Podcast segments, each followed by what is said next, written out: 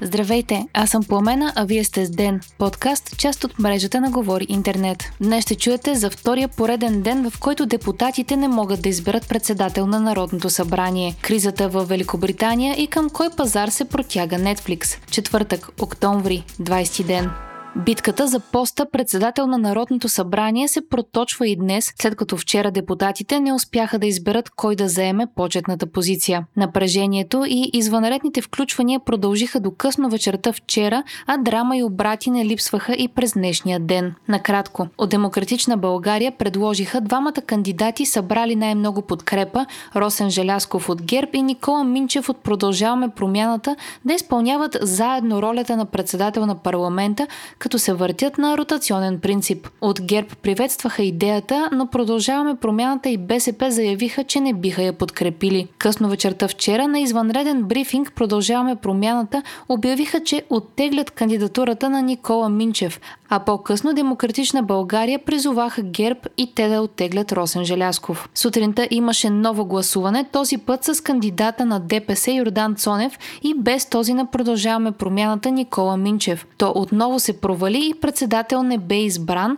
а най-много гласове получиха кандидатурите на ГЕРБ и ДПС. Въпреки, че първоначално от партията на Бойко Борисов казаха, че няма да изтеглят Желясков, след проваленият вод го направиха, обявявайки, че това е крачка назад и опит да се стигне до единно решение. Възраждане и БСП също оттеглиха кандидатите си, а от продължаваме промяната предложиха определени критерии, на които да отговарят кандидатите за председател. Към 16 часа днес ДПС потвърдиха кандидатурата на Йордан Цонев, а народните представители все още не са решили дали ще има критерии за избор на председател и на каква база ще бъдат издигнати новите кандидати за поста. Въпреки, че днес тонът е доста по-спокоен и изглежда, че партиите имат желание да се обединят около решение, процедурата продължава да се протаква и все още няма фигура, около която те да се обединят.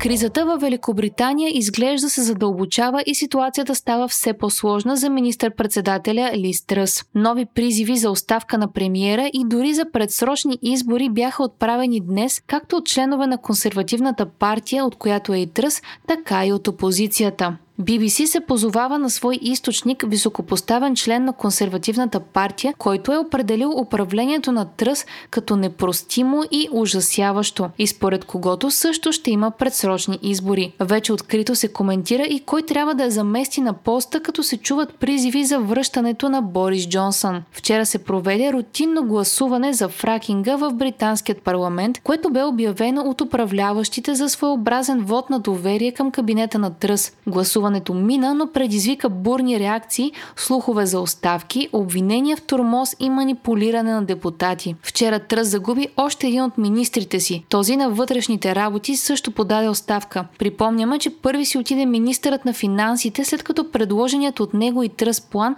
предизвика хаос на финансовите пазари и доведе до исторически спад на лирата и стоеността на държавните ценни книжа.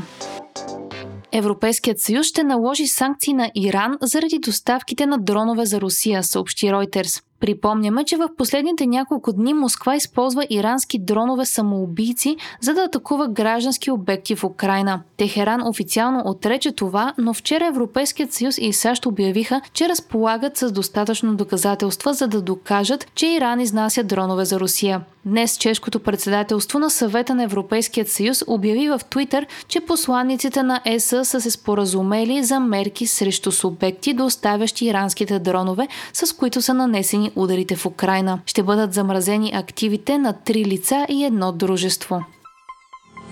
Хайтек четвъртък с Viva.com Следващата цел на Netflix е глобалният пазар на телевизионната реклама, пише Reuters. Преди близо 12 години Netflix промени ентертеймент индустрията с услугата си за стриминг, като превърна фиксираните телевизионни програми в устаряла концепция. Сега стриминг гигантът се е прицелил към пазара за TV реклама, който е на приблизителна стойност от 153 милиарда долара. Във вторник компанията представи новата си по-ефтина услуга, в която обаче присъстват реклами. Освен опит да върне част от потребителите си, Netflix вижда новата си услуга и като врата към джобовете на рекламодателите, които търсят альтернатива на телевизионната реклама. Акциите на компанията скочиха с 14% след като излязоха и прогнозите, че ще придобие 4.5 милиона нови клиенти в четвъртото три месече на тази година. Германското правителство е одобрило план за строителство на станции за зареждане на електромобили на стойност 6.3 милиарда евро вчера, съобщава Reuters. Планът предвижда до 2030 година да бъдат налични 1 милион пункта за зареждане на електрически коли, което е 14 пъти увеличение спрямо наличните в момента 70 хиляди. Правителството си е поставило за цел и да увеличи електромобилите по немските пътища до 15 милиона до 2030 година за за сметка на настоящите 1,5 милиона.